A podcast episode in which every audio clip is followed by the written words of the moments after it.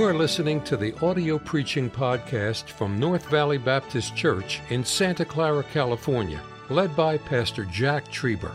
Though located in the heart of the Silicon Valley, you will hear fervent, old fashioned revival preaching from the pulpit of North Valley Baptist Church. It is our desire that you will be helped by this gospel message. Take your Bibles with me tonight and please turn to the book of Zechariah, chapter number 14. Zechariah chapter number 14. If you go to Matthew, go back to Malachi, then one back to Zechariah. Zechariah chapter 14. You go to the end of the chapter, I just want to read verses 20 and 21 to begin with tonight. Zechariah chapter 14 and verse number 20. If you follow along with me as I read, the Bible says, In that day, shall there be upon the bells of the horses holiness unto the Lord. And the pots in the Lord's house shall be like the bowls before the altar.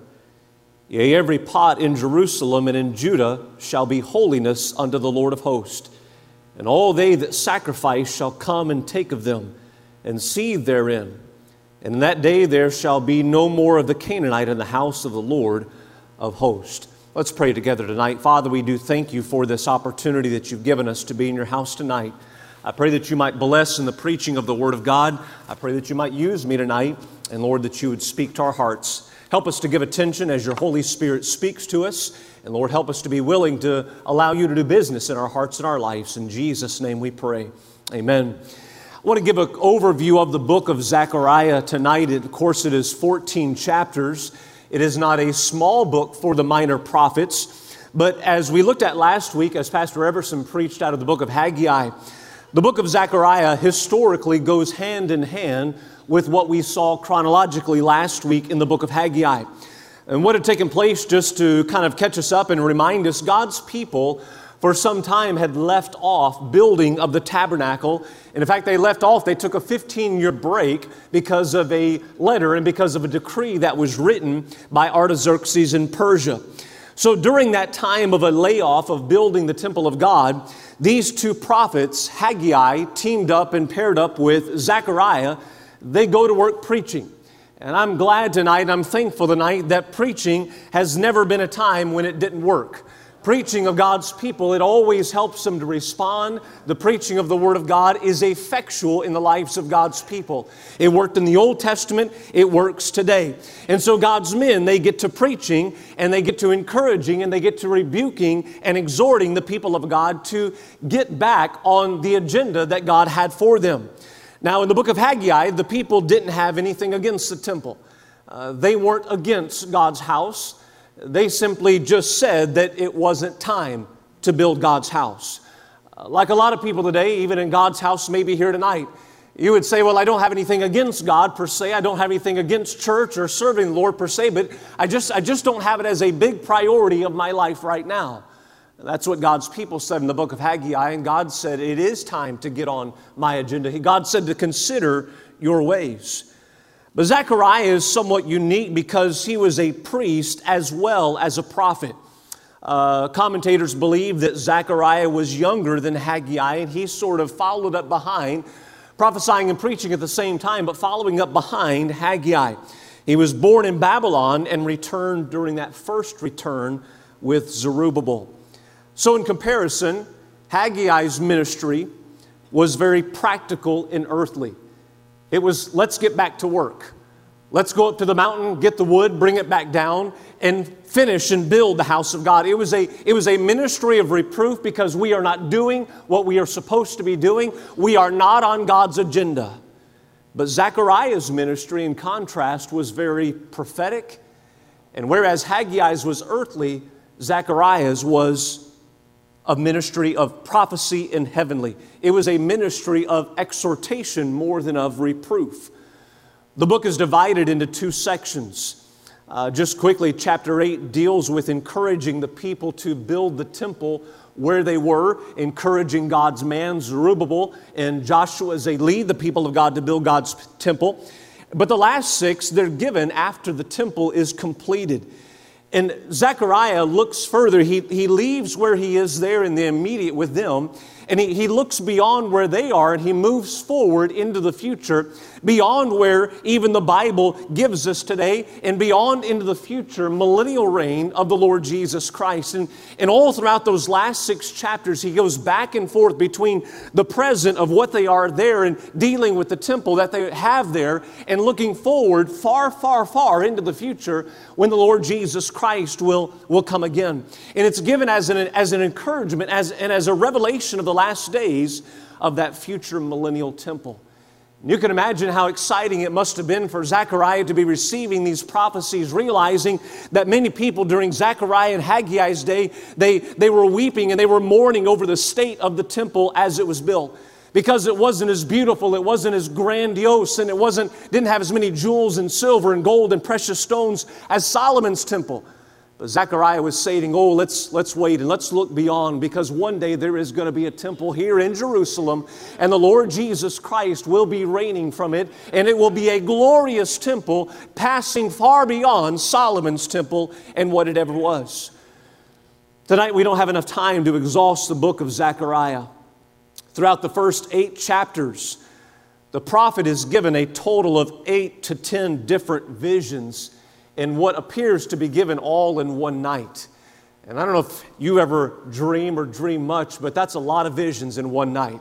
And Zechariah was bombarded by the visions of, of that God was given him of the future, and their, their various meanings. Some are warnings for them to not be like their fathers. Look in chapter number one, in verse number, chapter one, and verse number four. He says, Be not as your fathers, unto whom the former prophets have cried, saying, Thus saith the Lord of hosts, Turn ye now from your evil ways and from your evil doings. But they did not hear nor hearken unto me, saith the Lord. Some of the prophecies, some of the exhortation from Zechariah has that type of a warning. Don't be like your fathers were. Don't not listen to the prophets. Don't, don't, don't delay, don't backslide. Some are an encouragement, knowing that God is on their side as they rebuild the temple. And it didn't matter what Artaxerxes had said, it didn't matter what Cyrus before him had said. God was going to accomplish his purpose with his people there in Jerusalem. Some are an assurance of God's judgment upon the nations that have abused Israel there in the past, and also that will abuse God's people in the future. In fact, Zechariah means Jehovah remembers. But then in chapter number eight, the focus switches from communicating to Zerubbabel and the encouragement and the truth there and to the people and their problems.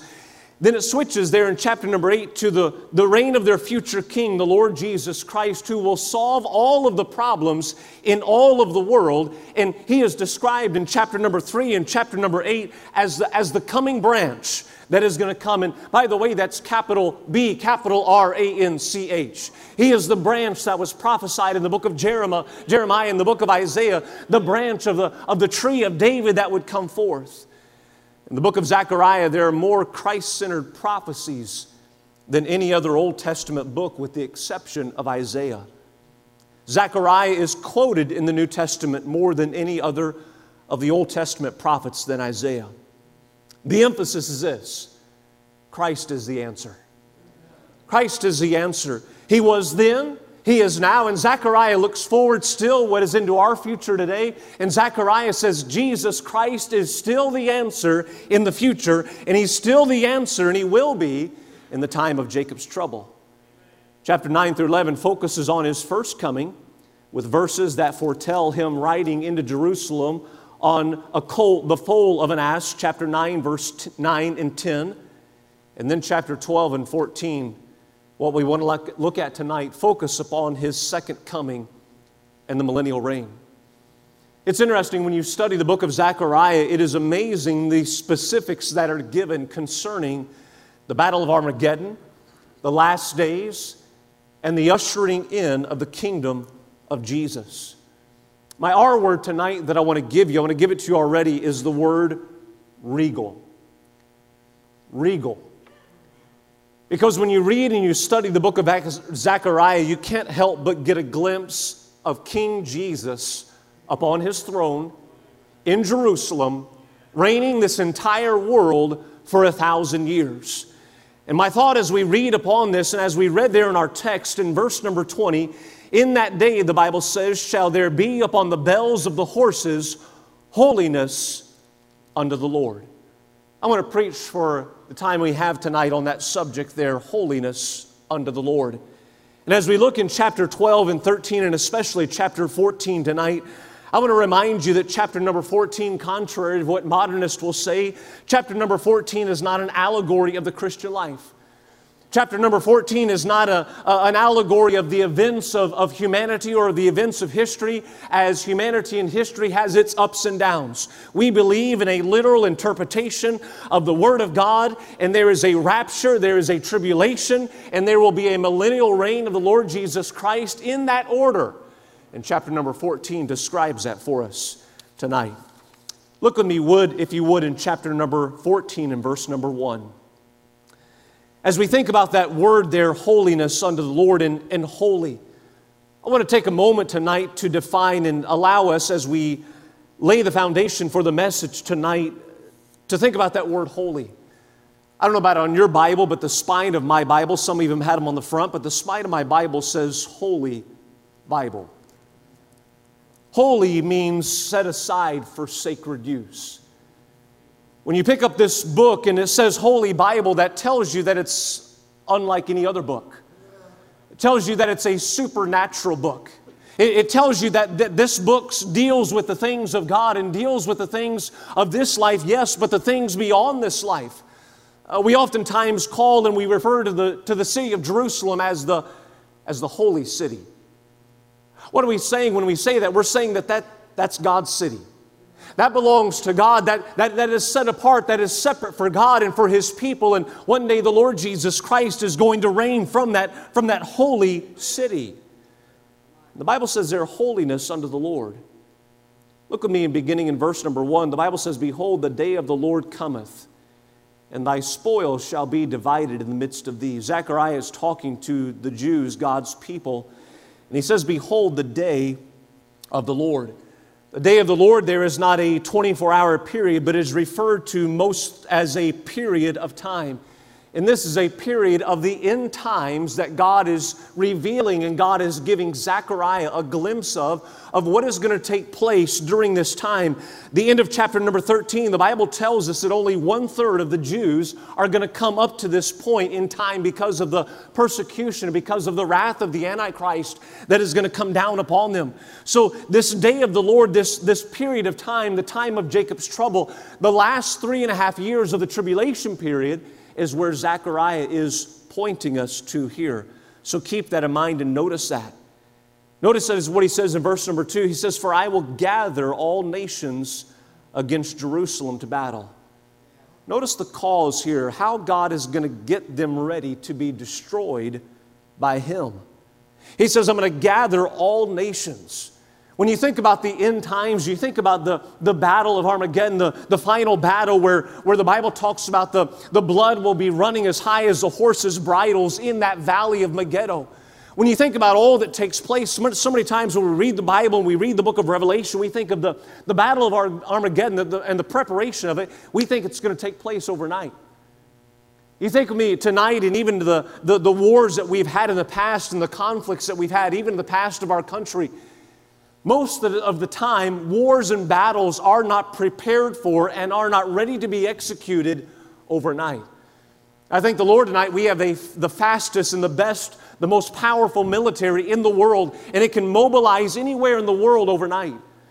But most of the wars that are planned for and prepared for, think about it, they go through many months of mobilizing, of getting people, getting ships, getting manpower, equipment, in places of order, getting them shipped, getting them across planes across the world, getting things set up, amassing troops, amassing equipment, amassing armies. You're going to Congress, you're going to your, your legislation, you're going to your parliament, you're going to all your people, you're getting a consensus together. So, this last period, this day of the Lord preparing up to and leading to the Battle of Armageddon, will be a, a gathering of all nations together against Jerusalem to battle.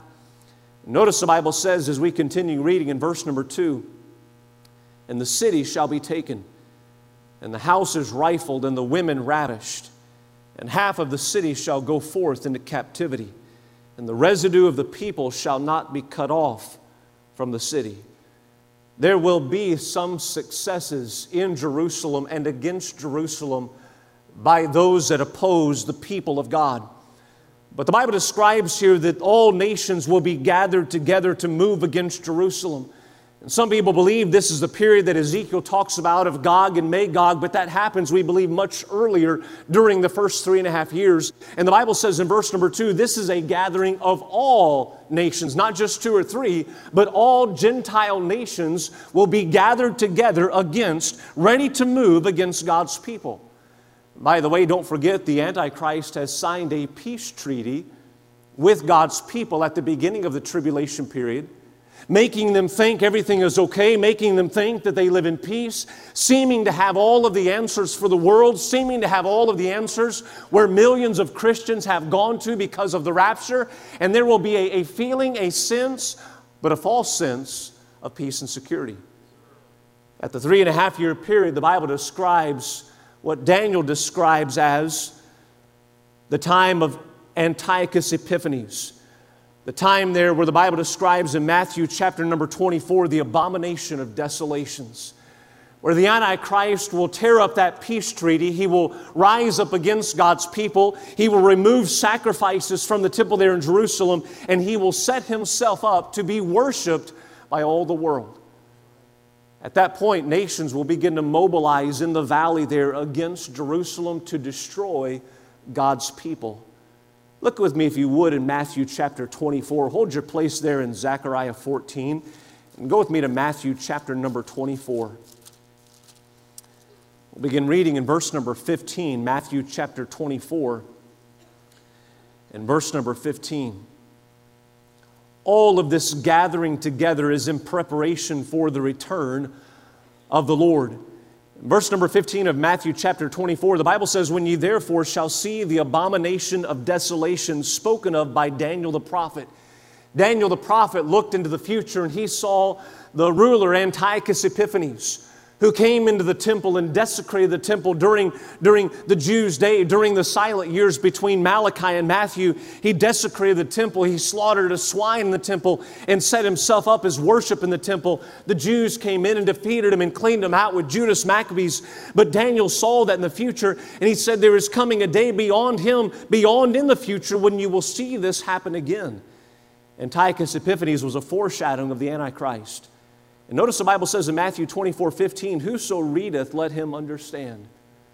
Oh, don't you know, as the Word of God stands true and stands strong throughout the ages, even after we are gone during the rapture, the Word of God will be standing strong, and these events will be taking place. And someone's going to open the Bible and turn to Matthew chapter 24 and verse number 15 and say, Whoso readeth, let him understand. And many eyes are going to be opened during that time to see what has taken place. Verse 16 says, Then let them be which be in Judea flee into the mountains. Let him which is on the housetop not come down to take anything out of his house. Neither let him which is in the field return back to take his clothes. And woe unto them that are with child, and to them that give suck in those days. But pray ye that your flight be not in winter, neither on the Sabbath day.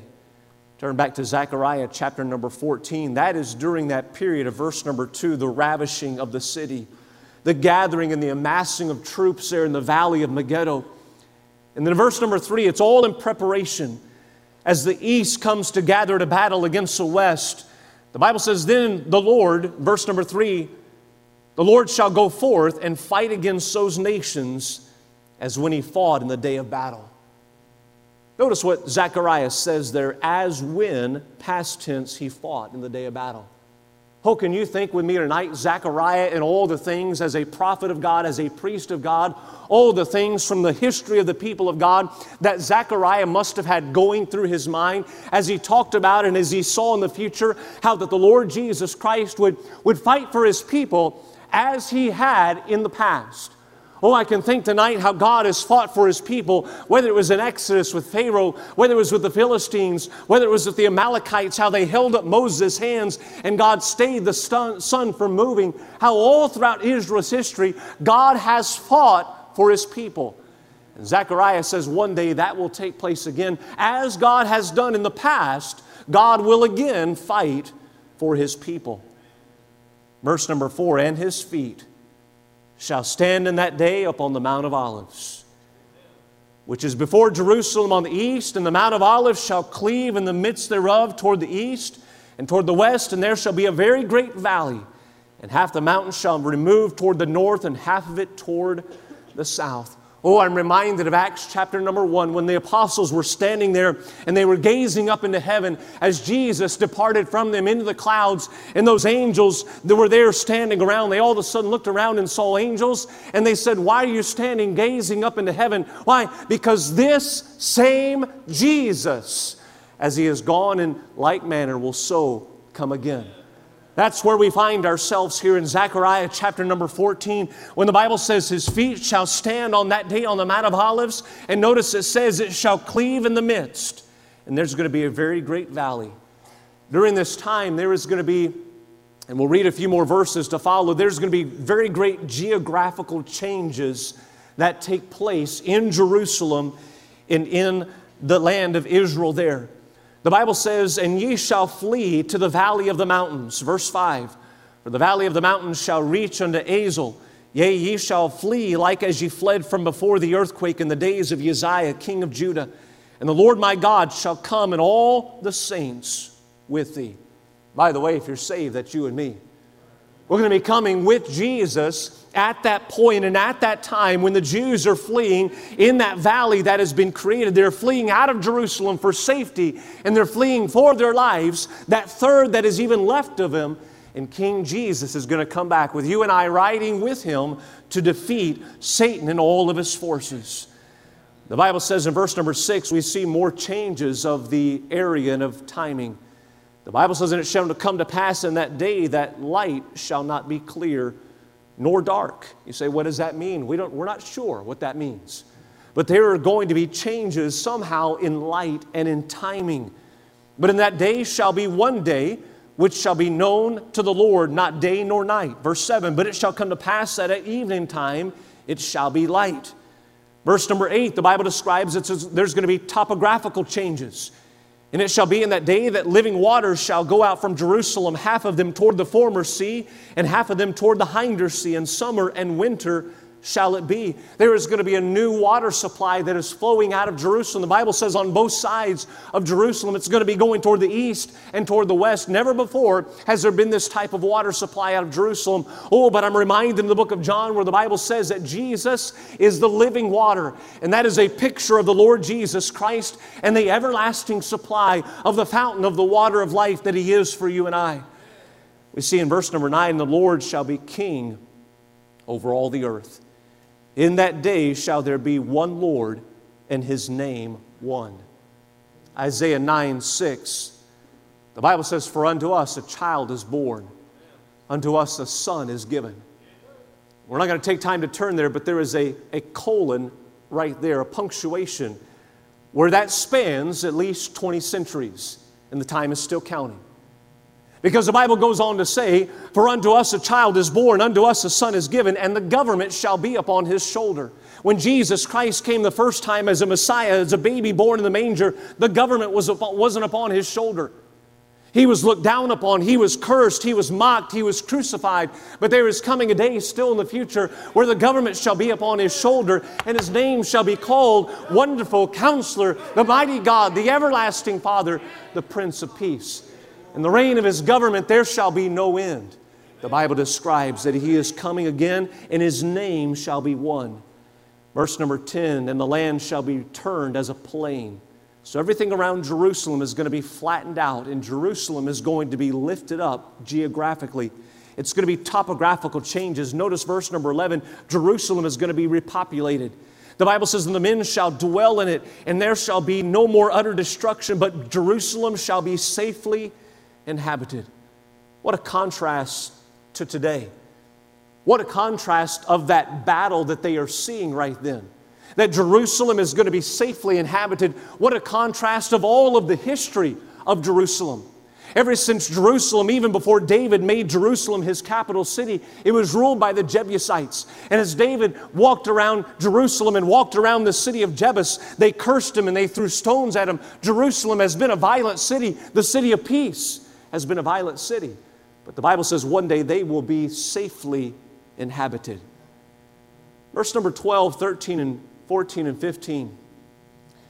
It's interesting as you read it, Zechariah, in his mind and the vision that God has given him, he pauses where he's going chronologically in, in the millennial reign, and he backs up to verse number three of how God is going to specifically deal with these nations that have come against his people. Notice verse number 12, the Bible says, And this shall be the plague wherewith the Lord will smite all the people that have fought against Jerusalem. Their flesh shall consume away while they stand upon their feet. And their eyes shall consume away in their holes, and their tongue shall consume away in their mouth. They will literally rot away where they stand. I'm reminded of Herod, how when he gave not God the glory, worms consumed his flesh. Verse 13, and it shall come to pass in that day that a great tumult from the Lord shall be among them, and they shall lay hold every one on the hand of his neighbor and his hand shall rise up against the hand of his neighbor. They're gonna, these armies are going to turn and they're going to kill each other in a, in a panic, allowing the believing Jews to escape out of Jerusalem. Verse 14 And Judah also shall fight at Jerusalem, and the wealth of all the heathen round about shall be gathered together gold and silver and apparel in great abundance. Verse 15 talks about the plague on the animals of the enemy as well too. Verse 16 he comes back to the chronological order. Verse 16 begins to show us the Gentile remnant that is left in the world that have either helped or sided the Jews. They are the sheep of Matthew chapter number 25. All others have been killed at this point. All others have been destroyed in this great battle or during the last three and a half years through the judgments that have been poured out of God upon the earth. I did a little bit of a math and a little bit of a study. When you look and you consider that only two thirds or one third of the Jews will live through that last three and a half year period, according to chapter 13, and you look in the book of Revelation, it appears that almost in total, two thirds of the population of the world will be killed during that last three and a half years. That's 42 months. The population of the world today is 7.7 billion. At the time of even today, there is a death count of an average of 160,000 people die per day. Every day that we're living, yesterday, today, tomorrow, worldwide, 160,000 people will die. In order for two thirds of the population of the world to die during those 30, 42 months, not 160,000 will die a day, but an average of 109 million will die every day. You talk about death and destruction that will come upon this world during that time because of the judgment of the Lord Jesus Christ against those who have stood against him, who have rejected his plea, who have, as we've heard in the last of uh, uh, Haggai and as we've heard of the last of, of Amos and the other prophets, who have not responded, who have not returned, who have not listened to the prophets, who have rejected the Lord Jesus Christ. All of those will die during that time. And the Bible says in verse number 16, And it shall come to pass that everyone that is left of all the nations which came against Jerusalem, this is the remnant, shall even go up from year to year to worship the King, the Lord of hosts, and to keep the feast of tabernacles.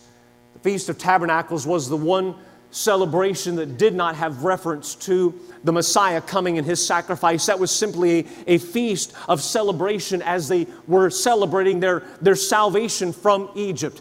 And oh, what a reminder that is for us tonight as we will continually, for all the, the millennial reign, be reminded year after year after year as we celebrate the Feast of the Tabernacles, how that you and I also were delivered from Egypt, how that you and I were saved from, from sin, and we were saved from, from all that pertains to the punishment of sin. And we will celebrate, the Bible says, that year after year. We will go up and we will keep that feast. So think with me tonight, all over the world, the Bible says all people will come to Jerusalem year after year to celebrate this feast. Now, at first, everyone is going to enjoy it, everyone is going to obey it, all people, all lands that are alive and that are, that are into the millennial reign, those that are saved. Satan will be chained during that time. There'll be no wickedness in the earth. The curse will have been removed. And if you think with me tonight, fresh in memory will be the plagues that God brought upon his enemies. Fresh in memory will be the battle of Armageddon fresh in memory will be the last 42 months where 109 million people died every single day from the judgment of God that are poured out upon this earth. And so there will be a great desire, there will be a great motivation to go up to Jerusalem every year and serve the Lord, never wanting that life of sin, never wanting that, that, that wickedness that was upon the earth at one time. No desire to rebel. But the Bible says in verse number 17, and it begins to describe that there are some factors that will lead some to stop coming. The Bible says in verse number 17, and it shall be that whoso will not come up of all the families of the earth unto Jerusalem to worship the King, the Lord of hosts, even upon them shall be no rain. And if the family of Egypt go not up and come not that have no rain, Egypt doesn't depend upon rain, they depend upon the Nile. So if they don't come up, God is going to take care of them. If rain doesn't do it, He is going to send them a plague. Wherewith the Lord will smite the heathen that come not up to keep the feast of tabernacles. You say, why is all this, why is this rebellion coming about during the millennial reign? I thought it was going to be a, a reign of no sin. I thought there was not, not going to be anything of that. Let me give you several factors that are going to lead to that.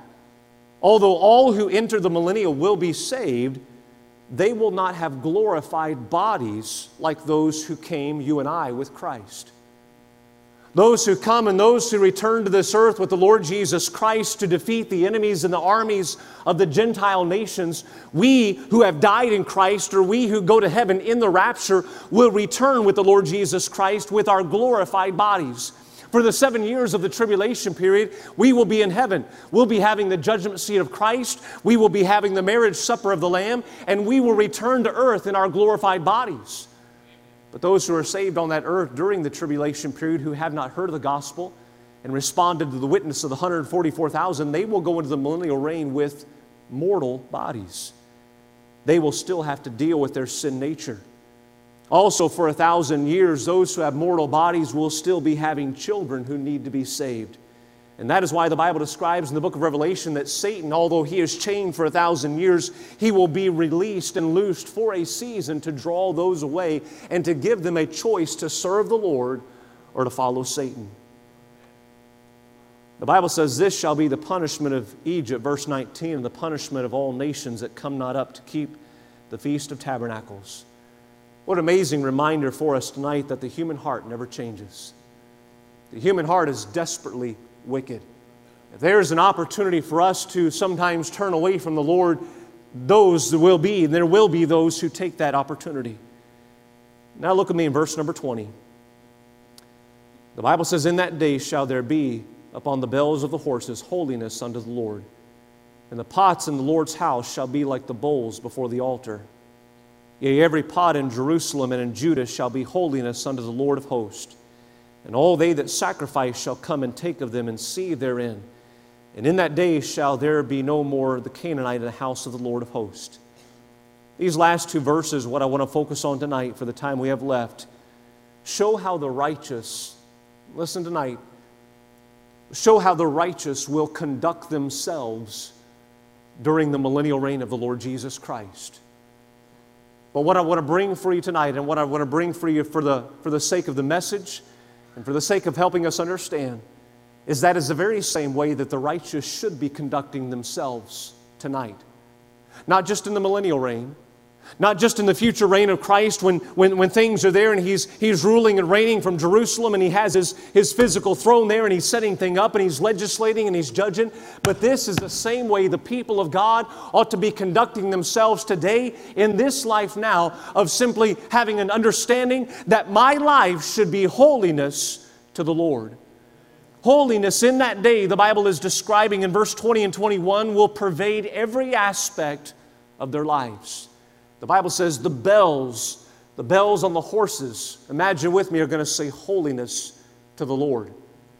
There's nothing about bells or horses' bells or the, the, the ornaments upon the reins and the bridle of horses that is special in and of itself. But God says in that day, everything is going to be holiness to the Lord.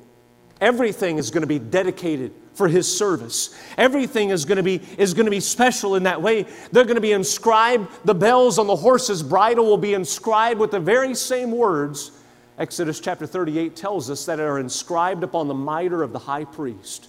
Holiness unto the Lord.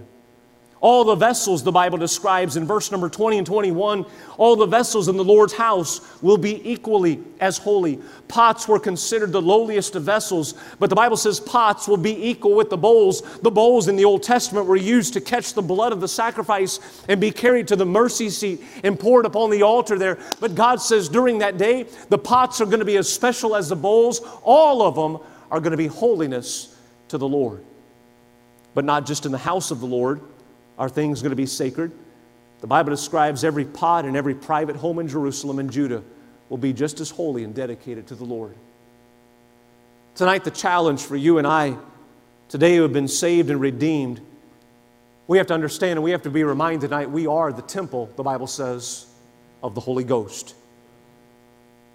The challenge for you and I tonight is to have everything in our life dedicated, separate unto the Lord for holy purpose to have our lives so consecrated, to have our lives so sacred, to have our lives, as we looked about the Bible, a holy Bible, as we talked about the city of Jerusalem, the holy city, a place, a Bible, a book that is separate, that is not ordinary, that is called out, and that is a peculiar people, zealous of good works. Our lives are, are to be marked because we are the temple of the Holy Ghost. Our lives are to be marked by holiness to the Lord. Charles Spurgeon said this and remind you it was over 100 years ago, but he said there are some in these apostate days who think that the church cannot do better than to come down to the world to learn her ways, follow her maxims, and acquire her culture. In fact, the notion is that the world is to be conquered by our conformity to it. And then he said this this is as contrary to Scripture as the light is to the darkness. Can I say tonight, there should be no unholy corners of your life. There should be no unholy corners of my life. There should be no areas of your life and my life where they are not separated unto Him. Because so many times in our life, we find as we go throughout our Christian life, we're saved, we're excited about living for God, we get baptized, we're excited about telling maybe our coworkers, our family, all around us that, hey, I'm saved, I'm on my way to heaven, and I want you to know too. And we live a separated, a dedicated life for the Lord, and we say, God, what can I do for you? But it's not long before we begin to isolate areas and say, well, God, I'll give you this, but this over here I'm, I'm going to reserve for myself. A holiness unto the Lord. It all belongs to Him.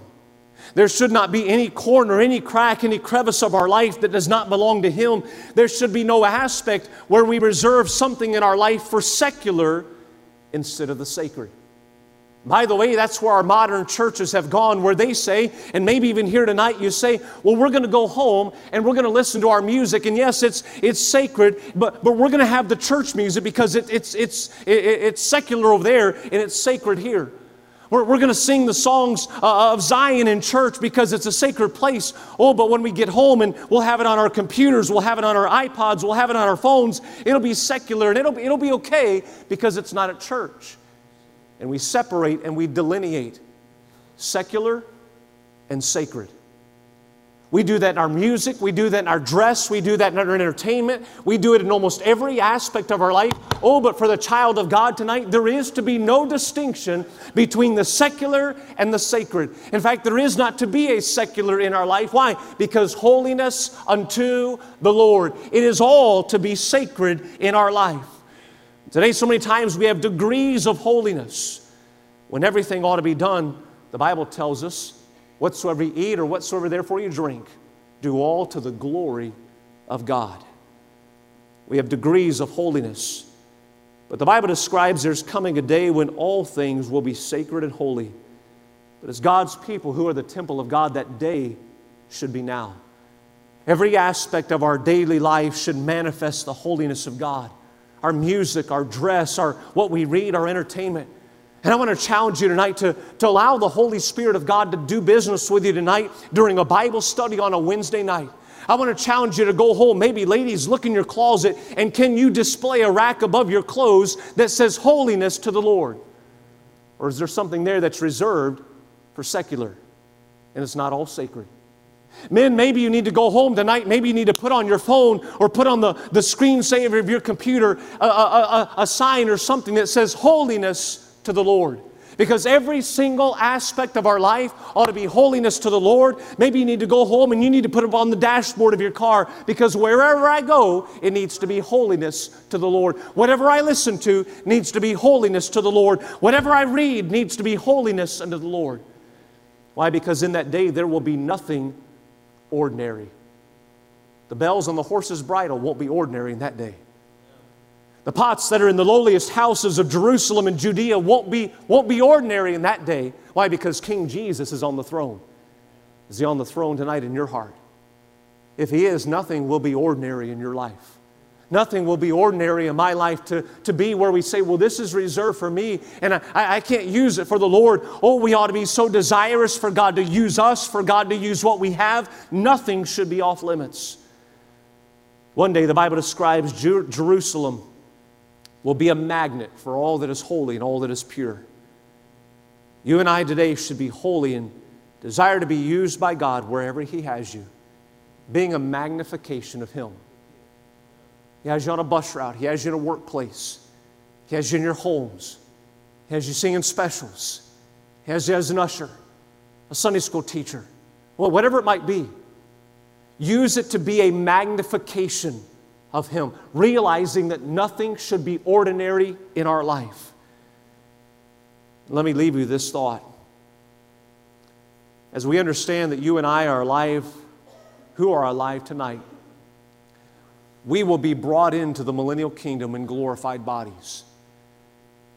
There will be no more sin nature. Praise God for that. There will be no fighting this flesh, as the Apostle Paul talks about those things which I know I should do, I don't do, and the things that I know I shouldn't do, I, I do.